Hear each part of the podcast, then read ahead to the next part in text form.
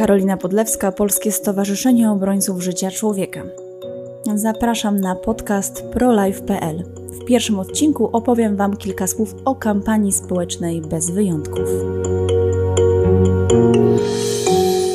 Co roku z powodu niekorzystnej diagnozy prenatalnej zabija się w Polsce ponad tysiąc dzieci. Wykryta w badaniach prenatalnych ciężka choroba lub niepełnosprawność nie może być wyrokiem pozbawiającym je prawa do życia.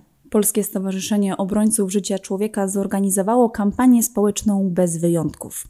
Wszystko po to, by zwiększyć świadomość Polaków na temat funkcjonowania rodzin, które spodziewają się narodzin dziecka z niepełnosprawnością lub takie dziecko wychowują. Niepełnosprawnością, o której mowa może być m.in. zespół Downa, zespół Turnera czy rozszczep kręgosłupa, ale także wiele innych wad genetycznych, schorzeń, trudności w rozwoju intelektualnym i fizycznym. I tu niezwykle istotne jest, aby wszystkie rodziny borykające się z trudami wychowania takich dzieci objąć niezbędnym wsparciem. Kampania bez wyjątków dotyczy także rodzin, które już w trakcie ciąży dowiadują się, że ich dziecko ma wadę letalną i być może umrze krótko po urodzeniu. Naszym wspólnym zadaniem jest zapewnienie im godnych warunków narodzin i śmierci, tak by mogły odejść w ramionach najbliższych.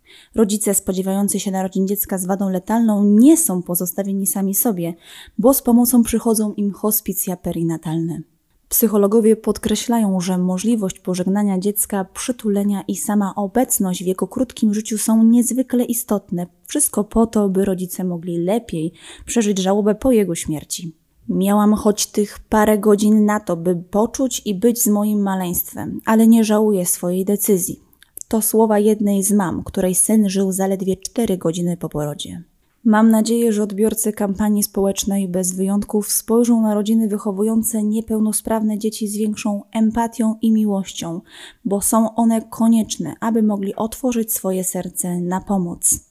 Drobne gesty jak wyręczenie w obowiązkach domowych lub zajęcie się dzieckiem przez godzinę czy dwie mogą okazać się dużym wsparciem dla rodziny, która zmaga się z codzienną, często wyczerpującą fizycznie i psychicznie rzeczywistością. Konsultacje u specjalistów, rehabilitacja, operacje, leki i potrzebne zaopatrzenie medyczne to również ogromne koszty. Wielu rodziców ze względów finansowych nie może sobie pozwolić na to, by zapewnić swojemu dziecku wszystko, czego ono potrzebuje.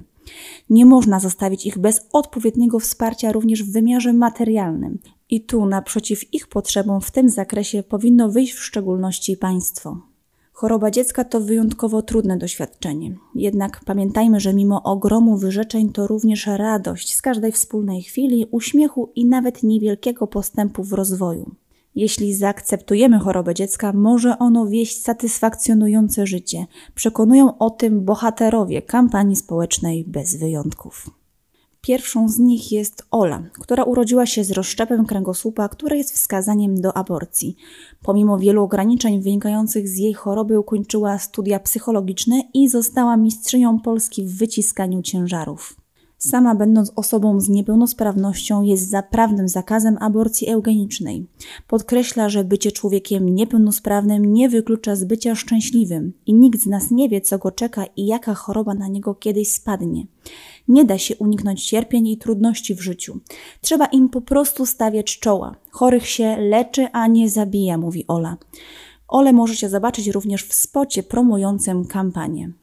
Do świadectw pozostałych bohaterów kampanii odsyłam Was do strony internetowej kampanii www.bezwyjątków.pl. Tam również znajdziecie spot oraz wywiady ze specjalistami.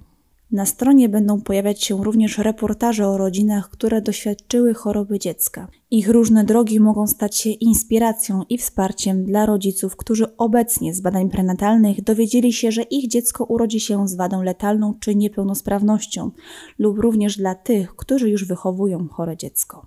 Zapraszam Was do włączenia się w naszą kampanię. Znajdujące się na stronie teksty można udostępniać w swoim otoczeniu, pokazując, że każdy człowiek ma prawo do życia.